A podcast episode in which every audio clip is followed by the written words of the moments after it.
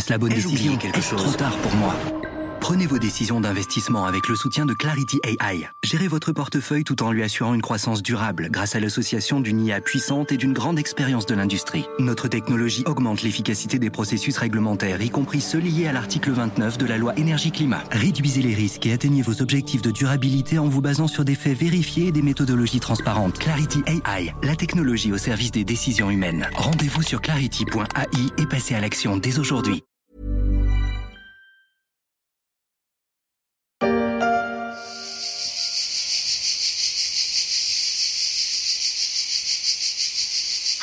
Là Plus au sud Dans ce bassin méditerranéen qui est un jardin et dont un arbre généreux produit la base de sa goûteuse cuisine, l'huile d'olive.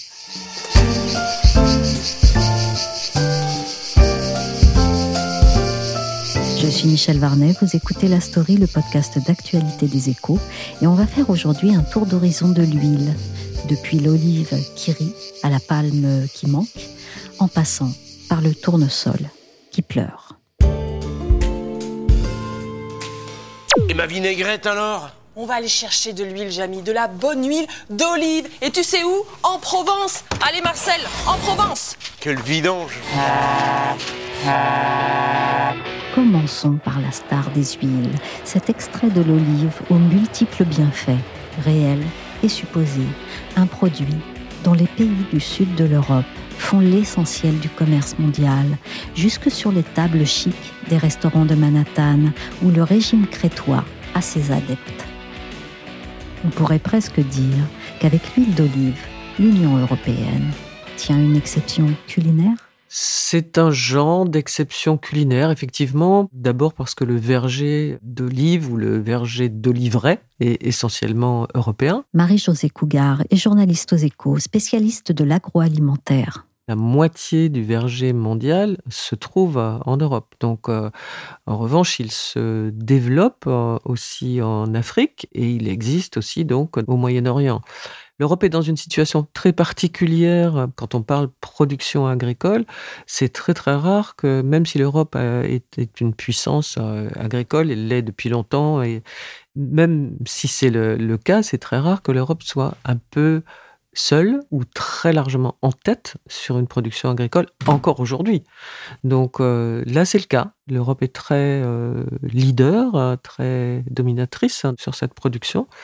Et à l'inverse de beaucoup d'autres euh, spécialités agricoles, on ne voit pas la Chine euh, ou l'Asie émerger et pas non plus les États-Unis. Donc c'est une vraie carte à jouer pour l'Europe. C'est un marché qui lui est presque offert sur un plateau. Oui, le produit plaît toujours plus. Ses qualités sont saluées dans le monde entier. Comment évoluent d'ailleurs les exportations et peut-on craindre que ça ne soit qu'un effet de mode, comme il en existe parfois sur des produits alimentaires? En tout cas, pour ce qui est de la consommation euh, en Europe, c'est très ancré. En revanche, oui, l'exportation se développe euh, considérablement et s'est développée considérablement. La consommation mondiale a doublé en, en 25 ans. La consommation américaine a quadruplé. Et au Brésil, on parle de cinq fois plus. Le commerce mondial en valeur représente plus de 5 milliards. L'Europe fait les trois quarts du commerce mondial et avec les trois quarts du commerce mondial, elle, elle totalise 4,3 milliards de dollars. Donc c'est un commerce euh, assez important, mais si on met l'huile d'olive en regard de ce qu'on peut baptiser la planète oléicole, c'est-à-dire la, totalité des huiles dans le monde, l'huile d'olive, malgré tous ces chiffres euh, impressionnants, reste un nain. Parce que dans, beaucoup de pays, d'autres pays que les pays euh, d'Europe, on consomme abondamment de l'huile de palme, par exemple. Et l'huile de palme est beaucoup, beaucoup, beaucoup moins chère que l'huile d'olive. Ce qui explique euh, les choses. Et pendant ce temps, ça nous permet de préparer la pâte à huile.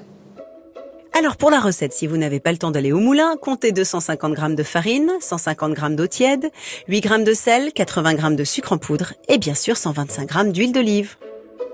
Toujours une huile d'olive évidemment de qualité, plutôt douce, pas quelque chose de trop puissant, de trop ardent. Pour l'huile d'olive, est-ce qu'on peut parler d'un véritable hors vert pour l'Europe? Oui, c'est un hors vert dans le sens euh, où l'Europe dispose d'un un peu d'une autoroute quoi pour l'instant. Tant que des, le continent américain n'a pas développé de plantation d'oliviers, ou tant que l'Asie euh, ne, ne s'y est pas mise, et, et si ça ne s'est pas fait, il y a quelques raisons. hein.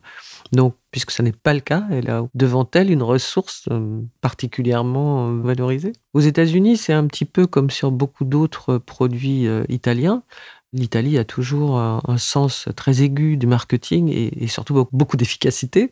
Donc, aux États-Unis, il y a énormément de pizzerias et de restaurants de cuisine italienne. Donc, l'huile d'olive, elle profite aussi et de la présence d'une communauté italienne de longue date, hein, qui a installé depuis euh, le, le 19e siècle, et puis de l'effet marketing hein, et de la puissance de, de feu de- des Italiens quand il s'agit de vendre leurs produits. Ils chassent en meute et ils sont toujours euh, très opérationnels. Alors si l'Italie a su gagner le marché américain grâce à une riche histoire commune, quel est le pays européen leader dans la production et l'exportation d'huile d'olive? Clairement, c'est l'Espagne qui vient euh, en tête. Elle fait 45% de l'exportation et elle doit faire, je crois qu'elle a 25% du verger mondial, parce qu'on dit 50% l'Union européenne et 25% l'Espagne à elle toute seule.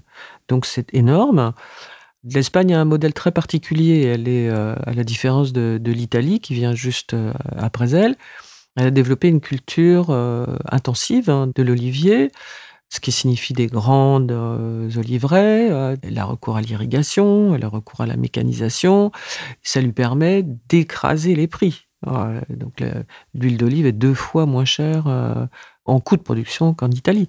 En Italie, les, les oliveraies sont plus familiales, plus artisanales, et on n'a pas recours à, à ces techniques d'intensification. À part peut-être un petit peu dans la région des Pouilles, où il y a quelques grandes euh, exploitations. C'est vrai qu'on associe mentalement davantage l'huile d'olive à l'Italie.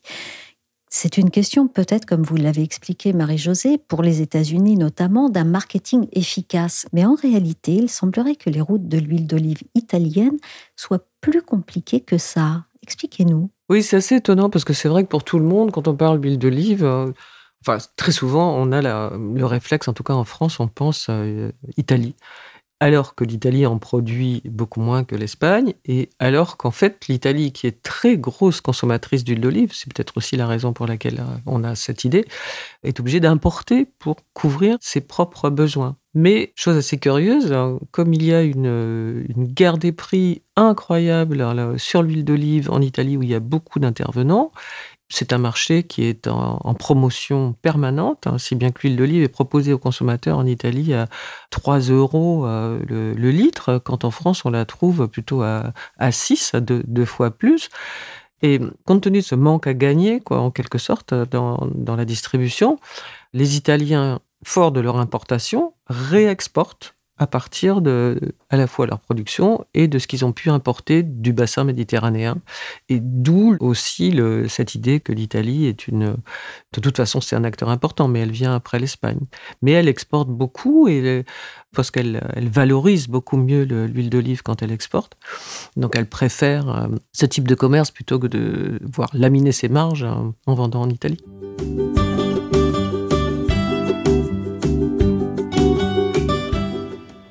Marché américain pour l'huile d'olive, est-ce qu'il est toujours aussi prometteur et est-ce que éventuellement c'est avec une nouvelle consommation? Il y a un engouement euh, assez récent de la part des Américains euh, pour l'huile d'olive. Et euh, l'Espagne en, profite aussi largement. Toujours suivant son modèle de rentabilité et d'intensification, l'Espagne a créé ses propres usines d'embouteillage aux États-Unis, ce qui lui permet d'exporter en vrac, donc à, à beaucoup moins cher. Et ça fonctionne euh, plutôt très bien. Alors on l'aime partout, mais l'huile d'olive européenne est-elle de taille à rivaliser sur le marché de l'huile mondiale? Non, mais je crois que la question se pose pas dans ces termes-là. Comme l'huile d'olive est toute petite par rapport à, à- à l'ensemble des autres huiles dans le monde, la, la question n'est pas là. La- la- c'est une huile très différente. Euh, L'huile de palme, par exemple, qui est très utilisée, est une huile neutre et qui n'a pas de goût qui lui permet d'utiliser dans le Nutella, par exemple, et dans énormément de produits alimentaires. L'huile de palme est présente dans presque toutes les fabrications alimentaires. Donc on n'est pas du tout dans le même registre. Là, on est avec l'huile d'olive, on est dans le registre de la cuisine, de l'assaisonnement. Et donc le, goût euh, de, l'huile d'olive, au contraire, est, très important. Et d'ailleurs, il y en a une grande diversité. Et l'huile d'olive, est, quand elle est très bonne, elle est fruitée, elle est intense, elle, est, elle a un petit peu d'amertume. Euh, elle est bon, ça c'est pas sur le plan culinaire, mais sur le plan diététique, elle est aussi réputée pour euh, sa concentration en polyphénol. Elle a tout un tas de, qualités que les autres huiles n'ont pas. On a un peu l'impression que c'est, euh, on va dire, la, star de la cuisine au milieu d'un ensemble de corps gras. L'expert doit réchauffer l'huile avec ses mains pour que les senteurs se révèlent. C'est par le nez que l'on s'imprègne d'abord des notes olfactives de l'huile avant de la déguster. Toutes les papilles de la bouche sont alors stimulées, comme pour une dégustation de vin. L'objectif est d'analyser les arômes olfactifs et les sensations gustatives de l'huile d'olive. Est-ce que du coup, l'huile d'olive hérite d'un statut de produit de terroir avec ses spécificités, comme peut l'avoir le vin par exemple? Oui, les pratiques sont euh, très comparables à celles du vin, effectivement. Quand une, euh, une exploitation euh, d'olivier propose son huile, il y a des goûteurs, il y a des oléologues, comme il y a des œnologues, donc des spécialistes du goût de, l'huile d'olive. Et l'huile d'olive donne matière, donne lieu à, dégustation, parce que chaque entreprise a un nombre considérable de, fournisseurs. Donc elle choisit entre plusieurs fournisseurs. Une, entreprise comme Costa d'Oro, qui a été euh, rachetée euh, il y a quelque temps par euh, le groupe français Avril, chez Costa d'Oro, ils ont 175 fournisseurs. Donc l'oléologue, il est un peu comme le chef de cave. Et donc il y a dégustation, on a des petits verres devant soi et on goûte, on boit sa gorgée d'huile d'olive comme on boit une gorgée de vin en la faisant circuler dans la bouche. Ça fait tout un bruit très peu euh, délicat et on recrache. Et comme ça, il y a une séance de dégustation exactement comme pour le vin qui donne lieu à une sélection drastique. Et ça va de l'extra vierge, qui est la qualité euh, irréprochable. C'est la seule qu'on trouve en France d'ailleurs à une huile qu'on appelle euh, lampante, parce qu'elle est euh, digne d'aller dans la lampe à huile. Il n'y a plus de lampe à huile aujourd'hui, mais quand on s'éclairait encore à la lampe à huile, l'huile d'olive qui n'était pas bonne, elle était classée lampante, hein, et donc elle allait éclairer les gens. Aujourd'hui, elle est déclassée, euh, elle, va, sert à tout un tas d'autres usages, mais non alimentaires. Et pour les plus fines et les plus légères, les tarifs sont inversement proportionnels, c'est ça? Oui, c'est euh, le prix est effectivement très supérieur. L'huile d'olive est en, gros vendue trois fois plus cher que les autres huiles. Hein. Alors tout dépend du marché où on se trouve. Effectivement, si on veut acheter son huile d'olive pas chère, une bonne huile d'olive, on va l'acheter en Italie. Mais une fois qu'elle est arrivée sur les autres marchés, elle a grimpé un prix. Au niveau européen, est-ce qu'on commence à assister à des regroupements entre acteurs de la filière Verrons-nous bientôt des géants de l'huile d'olive? En France, il y a un groupe euh, qui s'appelle Avril, hein, qui est euh, connu du public pour euh, des œufs qu'il vient de mettre en vente, d'ailleurs, qui sont les œufs matines et qui est en train de constituer un pôle euh, oléicole très important. Et le public, euh, enfin les consommateurs en tout cas, le, connaissent sans savoir au travers des marques comme Puget ou Le Sieur. Et donc, plus récemment, il a acheté cette, euh, huile italienne qui s'appelle Costa d'Oro, il s'est aussi installé en Roumanie et il est en train de se constituer un, genre d'empire en Afrique où ils ont racheté il y a quelques années le Sieur Cristal, qui est au Maroc. Et à partir de Le Sur Cristal, euh, pour eux, l'acquisition de Le Sur Cristal était euh, très stratégique parce que c'est euh, une tête de pont pour atteindre le, reste du marché africain, en tout cas l'Afrique de l'Ouest et quelques pays d'Afrique centrale. Donc oui, il y a des entreprises qui émergent et qui se font une place au soleil. On a l'image de l'olivier centenaire, ridé, solide, qui a l'air à l'épreuve des climats les plus arides.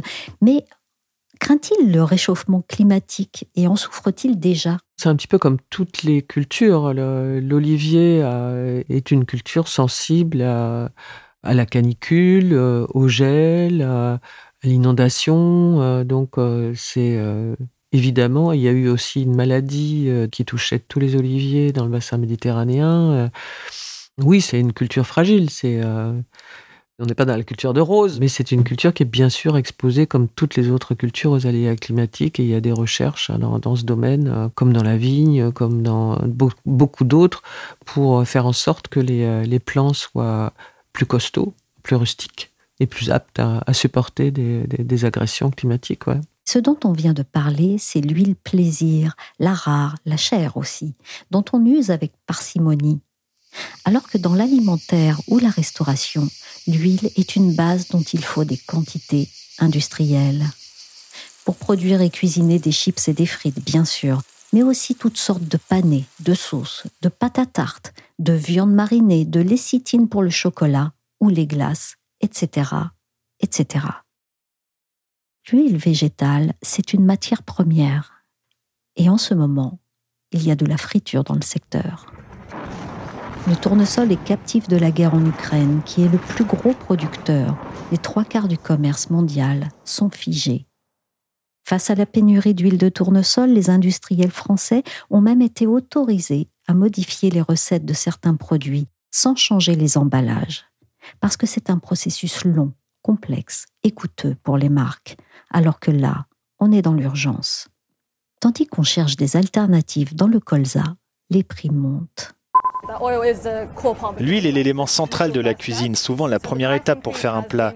Pour 20 litres d'huile, nous sommes passés de 25 euros à quasiment 75 euros. Le prix a triplé. Et c'est là que tous les regards se tournent vers l'Indonésie et ses palmiers à huile. J'ai demandé à Étienne Goetz, journaliste aux échos et spécialiste des matières premières, si à la faveur de la situation, l'huile de palme redevenait fréquentable il faut quand même rappeler qu'elle a toujours été fréquentable pour une très grande partie de l'humanité. En Asie ou en Afrique, euh, l'huile de palme ne fait pas du tout l'objet des euh, polémiques et des débats qu'on peut euh, avoir en Europe. C'est un des ingrédients de base pour l'alimentation. Et puis, par ailleurs, il faut aussi rappeler que euh, l'huile de palme et les huiles en général, on en trouve absolument partout, euh, dans les cosmétiques, dans, dans les savons par exemple, ou même dans des rouges à lèvres ou dans d'autres produits comme euh, l'encre des imprimantes, mais on en trouve aussi dans, dans les carburants, notamment les, dans les biodiesels. on ajoute un peu d'huile de palme ou d'huile de colza en, en Europe principalement pour rendre ce carburant un peu moins dépendant de l'énergie fossile. Donc L'huile de palme a toujours eu la cote et elle a toujours la cote et elle l'aura euh, sans doute encore pendant de longues années euh, encore la cote. Et en ce moment, avec ce qui se passe dans le monde des huiles végétales, ce qui a été déclenché par la guerre en Ukraine, euh, qui a un impact direct sur l'huile de tournesol, on peut imaginer raisonnablement que la demande en huile de palme va augmenter dans, dans les semaines et les mois qui viennent. Qui la produit le plus? En Asie du Sud-Est, il y a deux pays euh, qui produisent essentiellement euh, l'huile de palme, c'est euh, l'Indonésie et la Malaisie. Le premier producteur de loin, c'est l'Indonésie, puisque, et c'est le premier exportateur au monde, c'est 80% des exportations, et en tonnage, ça représente un peu plus de 30 millions de tonnes chaque année. L'Indonésie, c'est le principal producteur, mais c'est aussi un très grand consommateur, parce que l'Indonésie a une population extrêmement grande. Son voisin, la Malaisie, produit énormément euh, aussi, mais consomme euh, beaucoup moins. Ce qui fait que sur les exportations, euh, la Malaisie est très très importante. Et puis après, il y a aussi quelques pays africains qui produisent et exportent de l'huile de palme. Du coup, la guerre en Ukraine provoque-t-elle une explosion de la demande d'huile de palme pour ces pays? Oui, il y a une très forte demande en ce moment d'huile de palme, et c'est assez général, et c'est particulièrement vrai en Indonésie. Comme je le disais, c'est une, une, huile qui est très importante dans la, la consommation des, des ménages. Et on a euh, localement euh, des pénuries, des prix qui euh, flambent et des centres de distribution d'huile de palme à prix subventionné qui sont pris d'assaut par les Indonésiens. Donc localement, on a, ce qu'on voit, c'est qu'il y a une colère qui monte et même des manifestations. Euh, les Indonésiens étudiants euh, sont descendus dans la rue pour dire leur colère contre la hausse des prix et demander euh, une intervention des autorités publiques. Le prix de l'ensemble des huiles avait commencé à monter bien avant la guerre en Ukraine. Parce que, comme je disais, l'huile, on en utilise aussi pour les, les agrocarburants. L'huile de palme avait un autre problème, c'est que la production a été assez compliquée ces deux dernières années euh, pendant la pandémie. Donc il y a une pénurie de main d'œuvre, euh, une météo pas très clémente et une production euh, pas toujours au rendez-vous, ce qui explique aussi la hausse des prix récentes. Aujourd'hui, on est autour de 1500 dollars la tonne d'huile de palme. Ça a pu atteindre 2000 dollars il y a quelques mois. Quelle a été la réponse politique à cette crise et quelles seront ses conséquences sur le marché mondial? Alors c'est la, réponse politique euh, traditionnelle, c'est du nationalisme euh, agricole. Le président euh, Joko Widodo a décrété un embargo sur les exportations d'huile de palme, le temps que les prix se stabilisent et reviennent à des niveaux plus supportables pour la population. Ce qu'il faut bien comprendre, c'est que la, hausse de l'huile de palme, euh, les, les, pénuries euh, de bidons d'huile de palme, ça a entraîné, donc, comme je disais, des manifestations, ça a entraîné une ruée dans les supermarchés, et le président a vu sa cote de popularité euh, s'effondrer du jour au lendemain. Donc il a été obligé d'intervenir. Il intervient avec cet embargo qui a été annoncé la semaine dernière, en fin de semaine, avec quelques détails qui sont arrivés euh, en début de semaine suivante, mais euh, là, euh, ça devait concerner quelques produits raffinés, et aujourd'hui, on apprend que finalement, l'embargo serait sur toutes les huiles, et même y compris l'huile de palme brute. donc, les détails de cet embargo sont assez compliqués à connaître et à bien maîtriser notamment pour comprendre l'impact que ça va avoir sur les marchés des, des, huiles végétales. Ça change de jour en jour, voire d'heure en heure.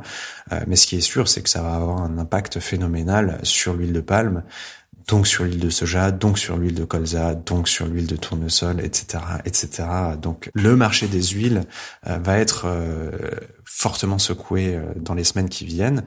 Ça va durer un mois, deux mois, trois mois. On ne sait pas trop. Ce que disent les autorités indonésiennes, c'est que ça durera le temps qu'il faudra pour que le, marché euh, se stabilise et revienne à des niveaux plus acceptables. Et puis ça dépendra euh, à plus court terme aussi de, ce qui se passera en, Ukraine. Est-ce que la guerre va se poursuivre encore longtemps? Est-ce que l'huile de tournesol va recommencer à sortir d'Ukraine pour aller être euh, exportée en Europe notamment? Quelle sera la production ukrainienne et russe euh, cet été. Et plus généralement, euh, la, grande question, c'est de savoir euh, ce qui va se passer sur l'huile de colza, l'huile de soja, l'huile de tournesol dans l'hémisphère nord cet été, puisque la production de l'hémisphère nord sera très importante pour déterminer l'orientation des prix. Et les experts que j'ai interrogés me disent que là, en la matière, il n'y a aucune place pour un accident climatique, quel qu'il soit. Merci à Marie-Josée Cougar et Étienne Goetz, journalistes aux échos. La story s'est terminée pour aujourd'hui. Cette émission a été réalisée par Willy Gann. Vous pouvez nous retrouver sur toutes les plateformes de téléchargement et de streaming de podcasts, comme Apple Podcast, Podcast Addict, Castbox ou encore Deezer, Spotify et Amazon Music. Pour suivre l'actualité à travers nos articles, nos analyses ou encore nos enquêtes, rendez-vous chaque jour sur leséchos.fr.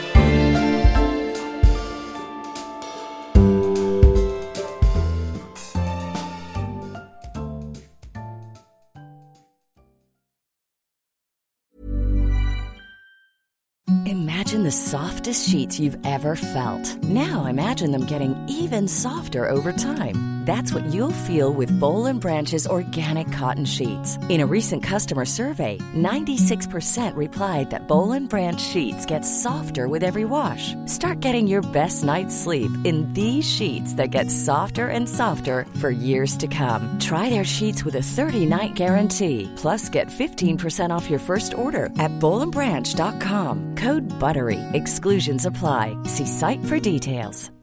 When you make decisions for your company, you look for the no-brainers. And if you have a lot of mailing to do, stamps.com is the ultimate no-brainer. It streamlines your processes to make your business more efficient, which makes you less busy. Mail checks, invoices, legal documents, and everything you need to keep your business running with stamps.com. Seamlessly connect with every major marketplace and shopping cart Schedule package pickups and see your cheapest and fastest shipping options from different carriers. With rates up to 89% off USPS and UPS rates. And with the Stamps.com mobile app, you can take care of mailing and shipping wherever you are. Make the same no-brainer decision as over 1 million other businesses with stamps.com. Sign up with code program for a 4-week trial plus free postage and a free digital scale. No long-term commitments or contracts.